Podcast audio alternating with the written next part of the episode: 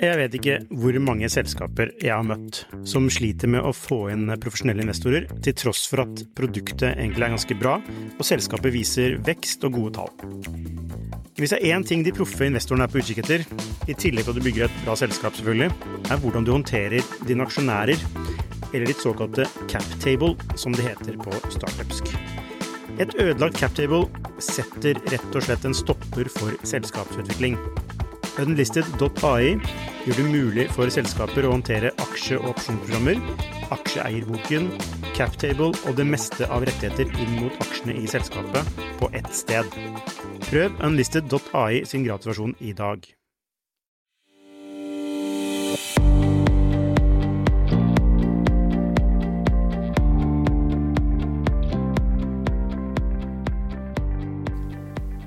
Velkommen til en ny episode i Skifters podkast, denne gangen i et samarbeid med startup-tjenesten Entrepedia. Sammen så skal vi se på ulike sider av dette med å bygge et nytt selskap. I dag skal det handle om den første fasen etter at du har starta opp. Mitt navn er Per Ivar Nikolaisen. Jeg har med meg Geir Førre og Øyvind Janbø.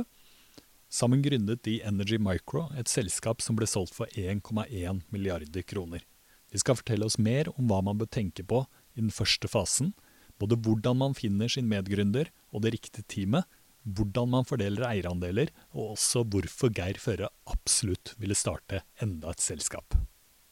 Det var ikke planen å gjøre det. og Jeg, jeg hadde frem til det tidspunktet uh, når vi starta Energy aldri tenkt på meg sjøl som en entreprenør. For jeg har alltid tenkt at Chipcon var min eneste reise. Jeg skulle, det skulle jeg gjøre i mange, mange, mange år. Så ble jo det selskapet solgt og jobba i Texas Instrument uh, en stund. Og da kom ganske overraskende fort lysten til å gjøre en reise til. Jeg tror det var to grunner til det. Det ene var at jeg hadde lært veldig mye, følte jeg, i Chipcon. Jeg kunne veldig mye mer om det å bygge et selskap på slutten enn i begynnelsen. Så jeg hadde lyst til å se om den kunnskapen kunne brukes på en ny startup. Det var det ene. Det andre var at jeg var, var jo usikker på om det var bare flaks med Chipcon. Så jeg hadde lyst til å, ok, klarer jeg en til, så jeg kan jeg iallfall hevde at det ikke bare var flaks. Så det var bakgrunnen. Og så børsta jeg støv av en gammel idé, eller en idé som var et år eller to gammel, om å, om å lage veldig lavenergi mikrokontrollere basert på 32-bits eh, teknologi. Som ikke da fantes noe i markedet på det tidspunktet. Og da var du helt avhengig av denne mannen som sitter til høyre for deg?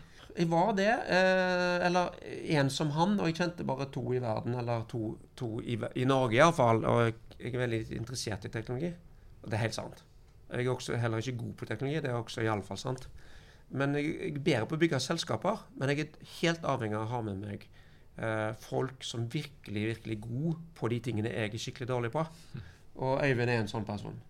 Han kan, han kan lage mikrokontrollere. Og han kan, uh, han kan uh, spille gitar. Ingen av de tingene kan jeg. Jeg jobba på Tandberg på det tidspunktet. Egentlig ikke jobba der så lenge og var egentlig godt fornøyd. Uh, og så hørte jeg via en eh, felles bekjent som òg jobba i Texas Instruments, at eh, Geir skulle slutte. Og da tenkte jeg at eh, hm, lurer på hva han skal gjøre.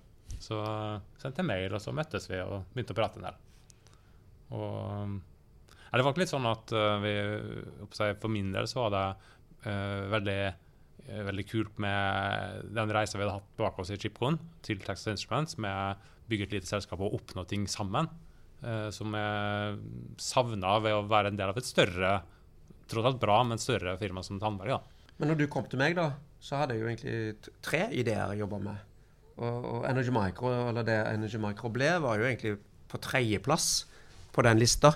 Og eh, det var jo prosessen og diskusjonene med deg vi bestemte oss for at det var det vi hadde lyst til å gjøre, da, om vi skulle gjøre det. Men så ble det jo, ble det jo litt trått da en stund, fordi at uh, jeg var klar. Jeg hadde bestemt meg for å starte selskap og, og kunne gått på hvilken som helst av de tre ideene.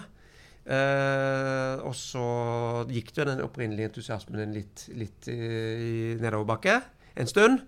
Så det, det, det varte og rakk.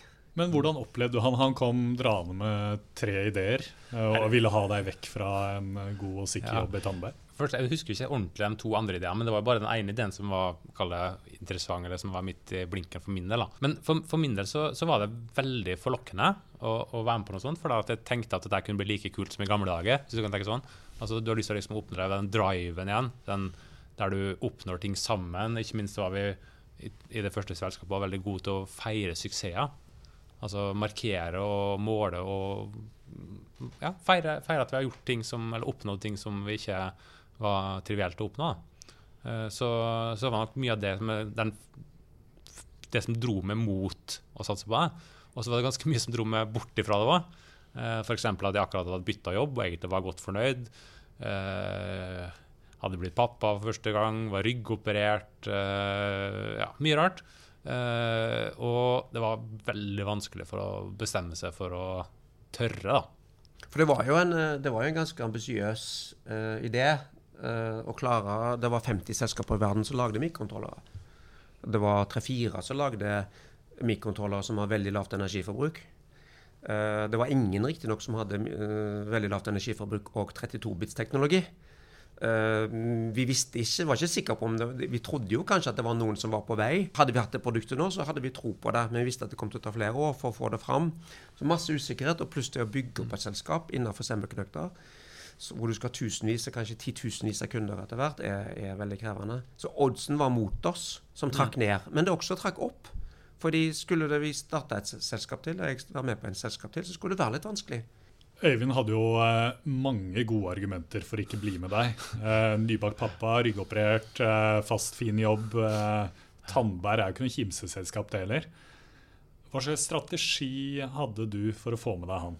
Ja, hva gjorde vi da? Nei, jeg tror ikke jeg hadde noen god strategi. Jeg tror du, Han endte opp med å overbevise seg sjøl, tror jeg eh, egentlig. Og du prøvde vel å finne argumentene for at du ikke ville være med på dette? Altså, Jeg prøvde jo lenge å bestemme meg for å bli med, og det klarte jeg ikke helt. Og så prøvde jeg å bestemme meg for å ikke bli med, og det var mye vanskeligere. Så da bestemte jeg meg for at da var det egentlig bare en utvei, og det var å bli med. Om det ikke var utslagsgivende. Altså, det kom jo litt forskjellige innspill på hvordan vi kunne gjøre det med investeringer og eierandeler. Geir hadde jo en del penger fra første firma selvfølgelig som ble solgt. Hvordan, hvordan investeringsprosessen skulle være, og eierskap og sånt. Så det var jo relevant å få avklart, da, i hvert fall. Altså, det kan nok sikkert være en vanskelig diskusjon i mange sånne oppstartssituasjoner. Men hvis du skal si at du ikke hadde vært Geir Førre og ikke hadde startet det selskapet fra før og hadde litt penger på bok, da, uh, og du skulle gått inn og overbevist Eh, en eller annen flink fyr om å bli med deg og starte et selskap.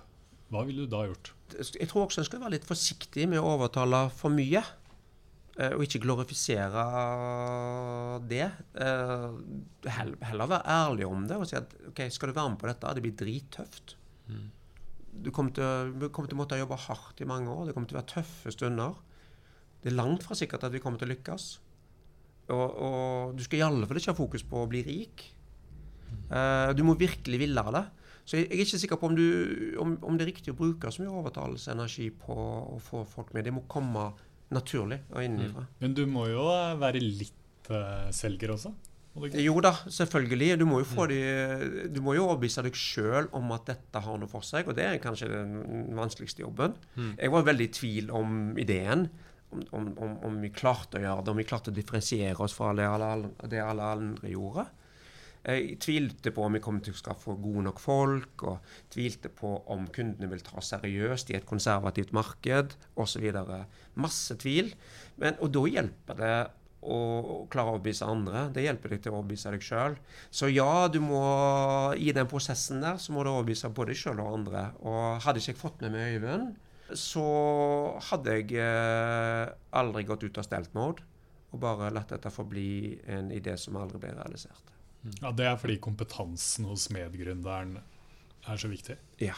Eller den totale kompetansen er så viktig. Men hva var det som gjorde at du stolte på de ambisiøse målene som uh, Geir kom trekkende med? Jeg tror ikke det er riktig å si at jeg stolte på dem, men, eh, men uh, jeg tror det blir mer sånn at jeg, valgte å, å, tørre å satse sammen med en. Og angående sånn overtalelse Jeg tror de fleste som starter et firma sammen, enten så kjenner de hverandre fra før, om det er studier eller om det er eh, kollegaer, eller, eller, i hvert fall de har noen felles eh, kjente og sånt, så blir det jo like mye at du må, du må stole på de andre. Du må stole på at de har et sånt passe samme ambisjonsnivå. Sant? Det tror jeg er jo kjempeviktig å avklare. Hvis det blir en ubalanse der, sant, så blir det jo veldig fort skeivt. Og, og, at du tør å, å, gå for de samme målene. At du tør å satse på, på det nivået du som firma velger å satse på. Men når dere da er i gang, da, Så skal dere jo fordele dette selskapet litt uh, dere imellom. Meg og Øyvind hadde lagd en modell for hvordan vi skulle gjøre dette med eierskap som en del av, en del av prosessen mm. før vi gikk ut av stelt mode, mode med selskapet. Mm. Og jeg tenkte gjennom egentlig både for oss sjøl og for de neste gründerne og for de første ansatte. Og egentlig litt videre også, hadde vi tenkt nøye gjennom det. Og det er fordi noe av erfaringen fra Chipcon, hvor vi kom litt seint i gang med disse tingene. Det er viktig å tenke gjennom disse tingene med en gang, og få det riktig fra start. Hvordan gjør man det? Er det fordi, Ettersom du kom med ideen, fortjener du noe mer? Eller, hvordan er det man setter opp? Det er et godt spørsmål. Hva tror du?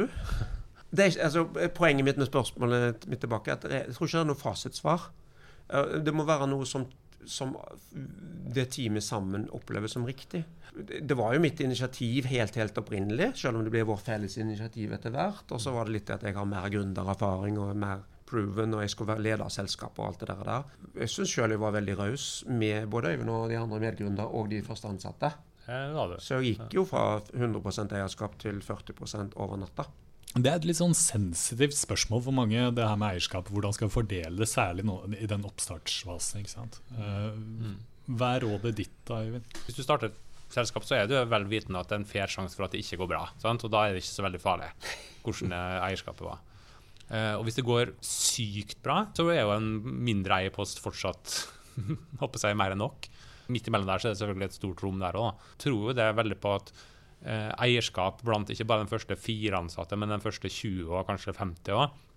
Og til og med nummer 100 at den får altså Det blir jo selvfølgelig ikke mange prosenter på hver, men, men at, det, at, det, er et visst eierskap hos alle, da, eh, er veldig motiverende for folk flest. Og Noen kommer der med, med litt penger, noen har mer penger.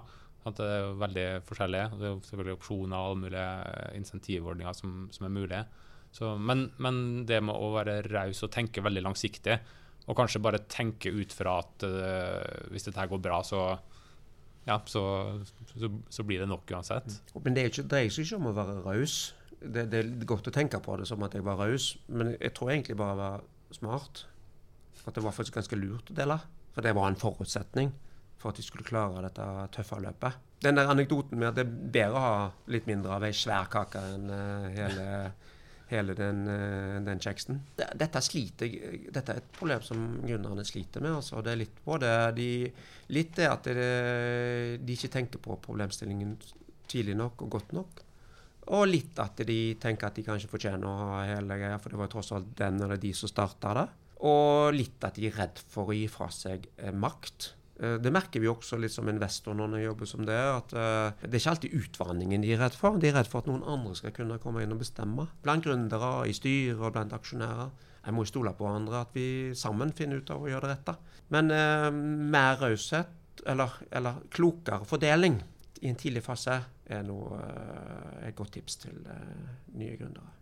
Var dere veldig nøye på titler og sånn? Vi, vi, får iblant litt sånn uh, hastemail fra en eller annen co-founder som uh, tilfeldigvis er blitt kalt founder i, i, våre tekster og sånn. Så må vi endre til medgründer i stedet for gründer. Og, og ja. hvordan gjorde dere det? Dette er litt interessant. for når jeg starta første selskapet, så visste jeg ikke hva ordet gründer betydde. Uh, og jeg tror uh, hvis det betydde noe, så var det vel noe mer sånn halvkriminelt. Derfor hvis det var ti år før, så var det mer sånn halvkriminelt. Så det første og det siste at det var grunnen da er, er gjevt, da. Ja. Så jeg var litt for tidlig ute i så måte. Altså er det mye de, de bruker jo en, De har en stor palett med, med CXO-titler også i dag. Av, jeg syns gründere og sånt er vel, litt vel opptatt av titler. altså. Og så er det kanskje at i noen eh, markeder og, og geografier så er titler litt viktig. slik at det, å ha høye titler på mange folk kan være en fordel hvis du skal snakke med folk i enkelte land. og sånt, Men ellers så tenker jeg at det betyr utrolig lite. Og i Norge så er vi vel ganske vant til relativt flate strukturer på, på firmaet. Og, liksom, ja. og i et oppstartsfirma så gjør du det du må, uansett hvilken tittel du har. Men det er jo andre ting å, å, krangle om, og det er jo litt sånn å sette seg i retningen og, og målet på det man skal. Eh, mm. Hvordan gjorde dere?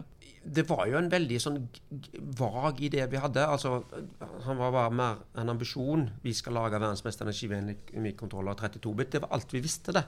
Helt til vi de første seks månedene. Eh, og så fra, fra januar 2008 så begynte vi faktisk å jobbe. Og da begynte vi å spesifisere dette produktet. Brukte seks måneder.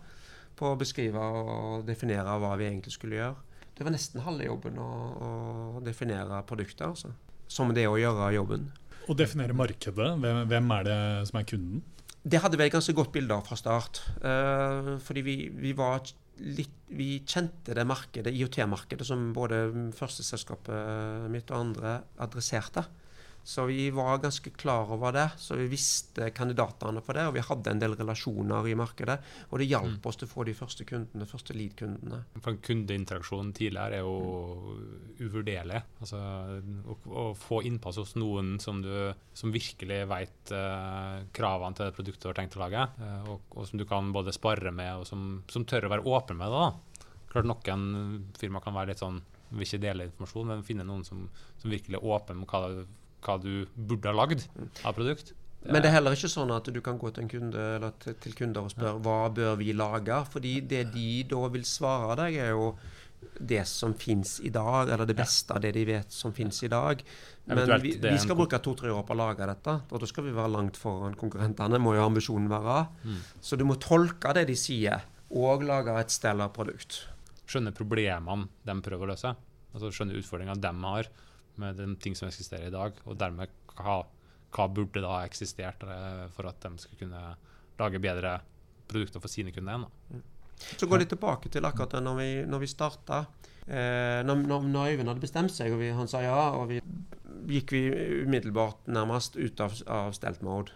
Da lanserte vi selskapet. Dvs. Si vi, vi, hadde, vi hadde en pressekonferanse og holdt en presentasjon da, for både presse og andre om ambisjonene med selskapet, hva vi skulle prøve å få til. Og det gjorde vi, det gjorde vi eh, ja, litt for bare å fortelle verden at nå Hallo, vi er her, vi er i gang. Uh, mest fordi vi, vi, visste vi skulle rekruttere uh, flere flinke folk. Både flere medgründere skulle vi ha med oss, og, og de første ansatte. Uh, og vi skulle ha, fortelle potensielle kunder der ute eh, at vi eksisterer, vi har tenkt å gjøre dette. Og det gikk en eller to dager, så ringte den første, som kjente oss riktignok fra før. Og den ble vår første kunde. Det å fortelle om det du skal gjøre, å være åpen om det. Uh, ikke være redd for å fortelle om ideen din. Uh, ideen din er ikke unik uansett, og hvis den er unik, så, så er den antageligvis dårlig. Hvis den er god, så det er tusen andre sikkert i verden som har eh, tenkt det samme. Forskjellen er om du gjør det. Forskjellen er om du klarer å realisere det. Eh, Energy Micro, den ideen der, var jo ikke un unik. Jeg tror det var en sammensetning av litt uh, forskjellige ting som en har lånt og stjålet, og hvem vet, som jeg ikke husker lenger. Uh, ting, kreativiteten kommer ikke av seg sjøl, den kommer fordi du har blitt inspirert av noe.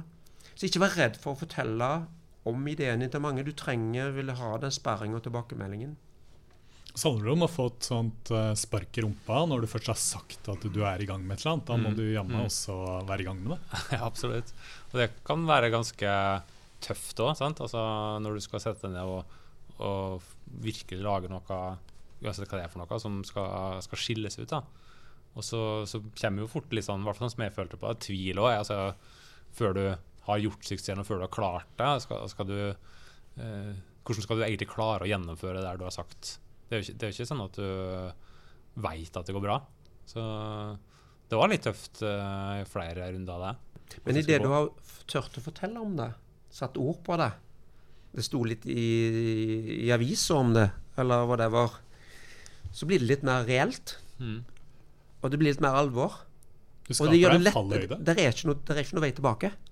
Mens inntil du har gjort det, så er det alltid en utvei. ja, lettere å slutte. Ja. Gi opp. Hva, hva, hva, er China Soda Lie? Nei, det, det, var litt vittig, for Vi hadde jo uh, ganske tidlig satt opp uh, forskjellige mål for firmaet. Og et av målene var at uh, altså 1% av verdensmarkedet på mikrotroller, som var sånn 20 milliarder dollar, og sånt, så ble en god slump penger. Og så var det akkurat da vi starta firmaet at jeg fikk tror kanskje det var da til jul, ei bok The Art of the Start. Uh, og der sto det om The China Soda Lie. Og det var at uh, du gikk til investorene og sa at du skal lage en ny brus. Og ta, med, den nye, med, den brusen skal du ta 1% av det kinesiske brusmarkedet. Og det kommer til å bli gigantisk, sant? for brusmarkedet i Kina er så stort. Og sjøl bare 1% så da blir vi steinrike. Og så øh, flirte jeg jo litt når jeg leste den boka, for jeg følte at det var sånn cirka akkurat det vi prøvde å overbevise Vi skulle ta investorer 1 av mikrokontrollermarkedet, som, Ja. som telte seg opp til 2 milliarder kroner i omsetning ti år etter vi starta. Det var Ja. det hårete målet. Så ganske spot on i dette syndromet, da. Ja. Eller Så- løgnen. Ja. Så jeg vet ikke, men, men eh, eh, det som i hvert fall står litt bedre i den boka, som kanskje er råd på det, er at det å gå for å ta en liten andel av et eller annet gigantisk marked, så burde du heller ta en større andel av et mer snevert marked. Altså, for Hvis ikke så vet du ikke hvordan du skal komme dit heller. sant? Det, er ikke, det er ikke mulig. Det er jo veldig, men det er jo veldig vanlig, denne løgnen der. Absolutt. Jeg tror den er veldig vanlig. En annen løgn som er vanlig, er jo at du tror at du kan klare så mange ting samtidig.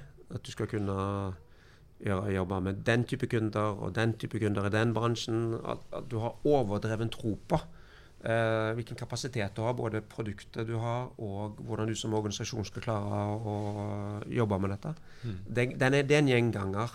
Så det å fokusere og være tydelig nok på fokusering på hva du skal gjøre Vi klarte jo det på produktet, syns jeg. Ja. Men det- var den der definisjonen av målet som var litt, ble litt tåpelig. Eh, den der snevra inn ideen til noe som er, er konkret, og som du kan klart identifisere hvilke kunder du skal begynne med, er viktig. Men når man har eh, fått medgründerne sine og har satt kanskje de første målene som et sånt lite team, og man skal ekspandere videre, og man skal begynne å rekruttere eh, andre ansatte, da. Eh, hvordan går det frem da? Det blir lettere og lettere å overtale folk. Altså, hvis du, når det var bare meg, så er det veldig vanskelig å overtale Øyvind. Når vi, meg og Øyvind var der, så var det plutselig mer troverdig. Og det å få de to andre medgrunnerne gikk på to uker. Og når vi hadde de, så hadde vi nesten parallelt de første syv ansatte. Og egentlig derfra så var det, gikk det egentlig ganske lett. fordi jo, jo mer Det modna seg. Budskapet vi klarte å gi rundt selskapet, var mer troverdig. Det virker mer konkret. Det har stått om det i avisa, f.eks. Eh, det er lettere å være, komme inn som ansatt nummer 15 og 20. Det å komme inn som nummer to tror jeg er det, kanskje det vanskeligste. Men hvordan gikk dere frem da for å finne de rette folka? Var det nettverk eller andre ting? Det var både nettverk, eh, og det var folk som kom til oss som hadde hørt om initiativet, og som hadde tenkt at yes, den, nå er muligheten min til å kunne være med på dette. En reise fra start. Hvordan, eh, hvordan eh, går man frem når man får inn disse folka? da? Hvordan vet du at de er flinke? Den, den ansettelsesprosessen du gjør, eh, selvfølgelig gjelder det alle firmaer, men, men det å få inn ansatt nummer tre og nummer fire og nummer fem er så viktig. Altså, og, og, for du er, du er så sårbar i forhold til å få inn noen det, som ikke passer i situasjonen. Så i stor grad så var det jo folk som vi kjente, eller kjente noen som kjente. Sant? Sånn at du, du virkelig kan stole på at dette er en person som, som ikke bare er flink, men som tør å stå på, og som, som har riktige innstillinger, sant? Som, er, som fungerer ja, i sosialt miljø og, og alt sammen. Så, så dette er vel sikkert uh, ganske opplagt, men, men den sorteringa, å finne de riktige folkene, det er, det er utrolig viktig. Altså, vi, vi var jo på en måte et attraktivt uh, Vi hadde sted å jobbe, vil jeg tro. Altså, vi hadde store mål. Sant? Vi hadde tenkt å få til ting ordentlig. Eh, kan selvfølgelig skremme noen, men jeg tror de riktige folkene blir motivert av det. Eh, og vi var vil jeg påstå flinke med å få med oss de riktige folkene. Altså det, i hvert fall sånn Når du ser tilbake, så var det jo utrolig flinke folk som, som var med på den reisa.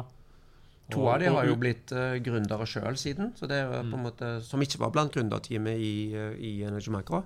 Erik Fergvåg i Disruptive og Øyvind Grotmål i Exabel var jo en del av de første syv ansatte. Hvis du lykkes først med det, de første ansettelsene, og de er skikkelig bra, så tiltrekker de seg nye, flere flinke folk. Mm. Så du, du er på en god sti med en gang. I motsatt fall så har du et, en utfordring. Eh, så det må være samstemthet mellom hva ambisjonene og hva det teamet kan, kan realistisk få til. Selv om det er en fantastisk utvikler, så kan det være andre sider ved et menneske som ikke passer inn i et selskap. eh, Kulturmessig, verdimessig. Hvordan ser det? Nei, altså, jeg husker vi tidlig i ansettelsesrundene så, så hadde vi en person inne som var kjempeflink og, og veldig erfaren, men som bare føltes feil sånn personkjemi. Uh, og da bestemte vi for ikke å ansette den personen av mer, mer av personkjemibiten enn at vi ikke trodde han kom til å gjøre kanskje en fantastisk jobb. Og, så jeg tror det er veldig viktig, den, den personkjemien. Det, du er så sårbar. Du skal jo tross alt uh, på en måte stå i dette her sammen i potensielt kanskje ti år, eller en lang reise. Uh, og da, da, er det veldig viktig, altså. Har du noen sånn uh, dårlige opplevelser der, Geir, med dårlig personkjemi, og hva som kan skje da? Jeg har mest gode erfaringer gjennom karrieren. Vi har vært veldig, alltid vært veldig nøye på rekruttering, egentlig helt fra start. For, for 25 år tilbake. Uh, og har gode, gode erfaringer med å være nøye. Men det er klart at vi har vært ute for Jeg har, vært, har jo ansatt sikkert uh, Jeg har sikkert uh, intervjua tusenvis av mennesker totalt sett gjennom mitt, mitt liv, og ansatt uh, hundrevis. Uh, klart at det har vært noen ganger uh, de ikke har stemt. Mm. Jeg har ansatt en psykopat en gang, f.eks. Så det kan være vanskelig å avsløre du, hvis ikke du kjenner, vet hva en psykopat er. Så det har vært mye Ja, det var ett eksempel. Da, noen ganger går det galt, selv om du er nøye. Men har du noen sånne checkpoints for å sjekke om det er uh, psykopater? Nei, det, det tror jeg faktisk ikke går an å avsløre, egentlig. Uten at du kjenner de ekstremt godt. Men hvis vi ikke skal ta det til det ytterpunktet, at det er en psykopat, uh, har du noen sånne checkpoints for å finne ut om det er en person som passer inn i et arbeidsmiljø, f.eks.? Når vi i f.eks. Energy Market intervjuer folk, så var jo når Øyvind intervjuet, så hadde han sikkert veldig fokus på mm, både hva de kunne teknologisk, men også hvordan det ville være å jobbe sammen i et prosjekt med mm. den vinklingen. Kanskje jeg sjekka mer på, på holdninger um, og om hvor, hva motivasjonen deres for å bli med på dette. Er den, er den, er den ekte? Eh, tror vi at de kan være virkelige steder og kan være med og dra dette lasset? Vil de kunne være rollemodeller for eh, nye? Vi har også hatt veldig god erfaring med å ansette veldig mange nyutdannede. Vi må jo ha en del erfarenhet i bunnen. Men uh, å, jeg elsker jo nyutdanna ingeniører som, som, er så lette å forme og har så masse energi. Men hvordan vet du at det er en stayer, da? Jo, du, noen ganger vet du det. Jeg visste at når jeg ansatte Færøvåg første gang i Chipcon for mange mange år siden, så så du på hele uttrykket på, på, han at han var en sånn type. Hvordan da? Nei, bare ja. Ustoppelig. Ustoppelig, ja. ja. Ustoppelig på hvilken måte da? Nei, sånn, sånn, sånn liksom at alt går an. Uh, at Å, så kult! Det høres dritvanskelig ut. Kjempebra. Sånn. Uh, en sånn bare full av uh, pågangsmot og, og, klar for neste utfordring. Mm. Så må du spørre dem om de har, uh, hva de har gjort før, da. Har de, har de, vært med på noe? Har de skapt noe? Har de ledet et team til en suksess? Har de, har de gjort noe privat? Har de uh, fått fotballaget til sønnen til å vinne cupen? hva har de levert før? Hvis de er 40 år, 45 år, 50 år, aldri egentlig har én sånn historie hvor de virkelig har levert, så kan du si ja, denne personen kommer antageligvis ikke til å ligge i førersetet på å levere noe skikkelig bra heller i siste delen av dens karriere. En skal være forsiktig, iallfall når du tenker når du skal starte et selskap. Hvis det er noen som er veldig close, en kompis Det er ikke noe godt, nødvendigvis, noe, nødvendigvis noe godt utgangskriterium for å starte et selskap sammen. Eller en svoger eller en bror. Eller en kone, enda verre. Eller, eller Altså, ja. fordi at du Det kan bli for tett. Det er ganske tøft å drive og bygge et selskap. Det har masse konfliktpunkter. Greit å ha noen frisoner òg. Frisoner, ja. Altså utenom, ja.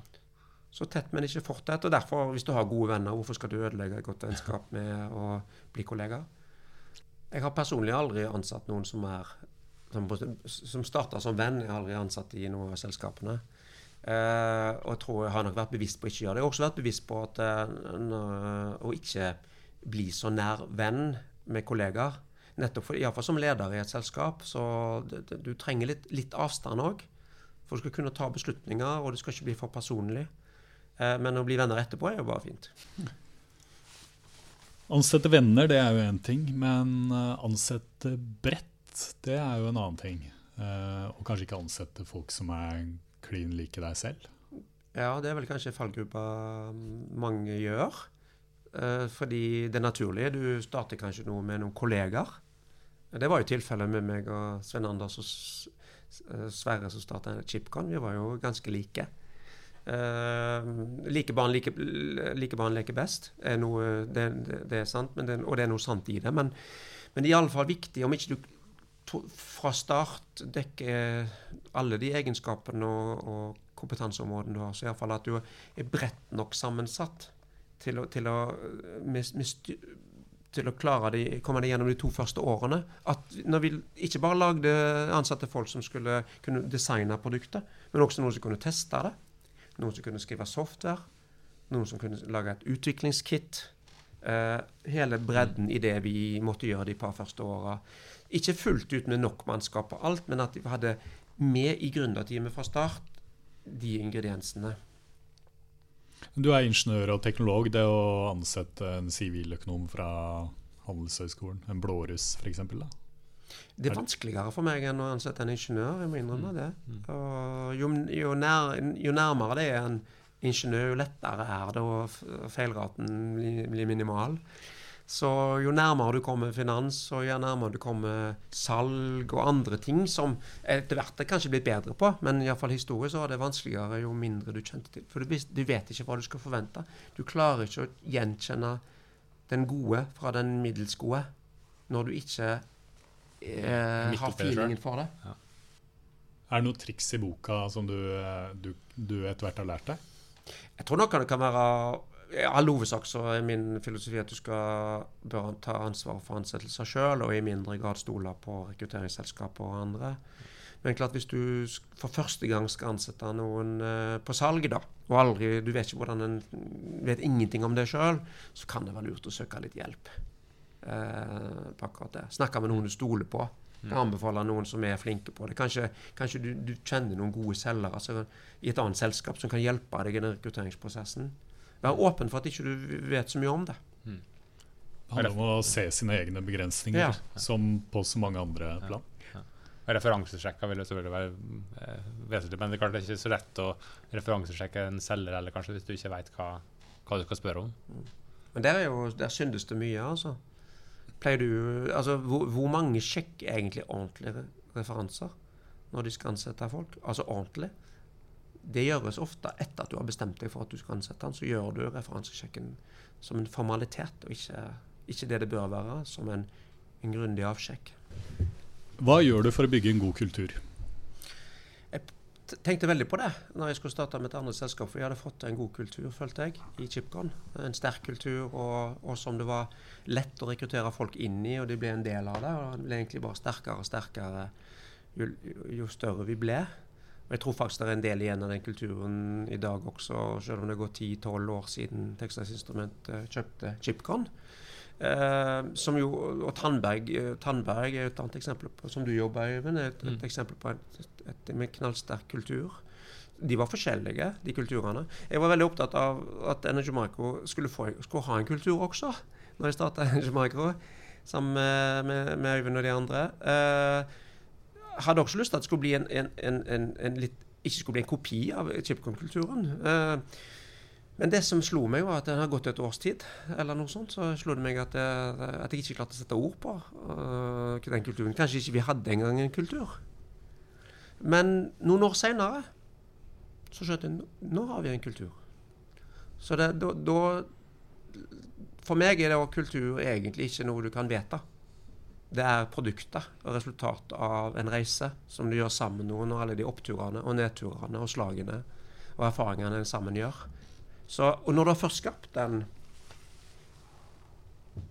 så er han sterk, og du kan ha nytte av han. Men å bare vedta han, det er ikke lett. Men det har noe med verdier og, og du, hvilke regler du har. F.eks. transparenthet, ærlighet, at vi skulle prøve å gjøre skikkelig gode produkter. At vi skal oppføre oss og ha, være etiske i måten vi gjør business på. At vi skal behandle folk godt. Uh, at vi skal være, være, tøffe, men rettferdige. de tingene at, at de reglene, eller skrevne eller uskrevne reglene, er jo selvfølgelig også med å danne den kulturen etter hvert. Men, men, det er jo menneskene og den reisen de har gjort sammen, som, uh, som blir det. Og så er det jo f.eks. hvis noen Øyvind skrev jo for, hver, for, hvert uh, fest vi hadde, da, som var nyttårsfest eller sommerfest, så hadde han lagd en ny sang om meg. Eh, det ble en del av eh, Energy Micro-kulturen. Det var jo helt forferdelig altså, Veldig pinlig fra, fra mitt ståsted, sanger. Alle andre syntes det var dritgøy. Og, og jeg syntes det var pinlig lenge, og så ble jeg også stolt over disse sangene. Eh, er det noen spesielle ting dere har gjort for å bygge en sånn god kultur da, og et godt arbeidsmiljø? Ja, det vil jeg si. Jeg, tror, eh, jeg er en veldig transparent person sjøl. Så jeg forteller veldig åpent om ting, hvordan ting går. Både det som går bra, men også det som går litt skjevt. Og, og det, det, tror jeg skaper en tillit og transparenthet, og som gjør også at andre blir åpne og ærlige.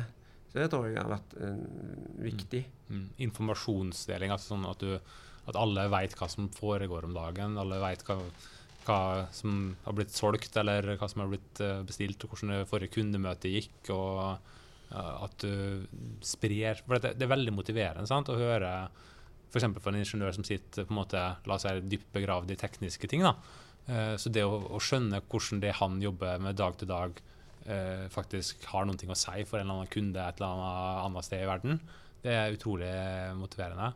Så jeg tror det, og åpenhet på informasjon det har vi alltid hatt i de firmaene som jeg har jobba sammen med. Sånn type ukentlige møter sant, der alle kan spørre om hva som helst. Uh, og folk kan dele informasjon og, og etterspørre informasjon. Det, eller om de gjør det på andre måter, altså sosiale medier-type ting. Men, men, i hvert fall uh, åpenhet og informasjonsflyt er utrolig viktig for å kunne bygge et bra firma.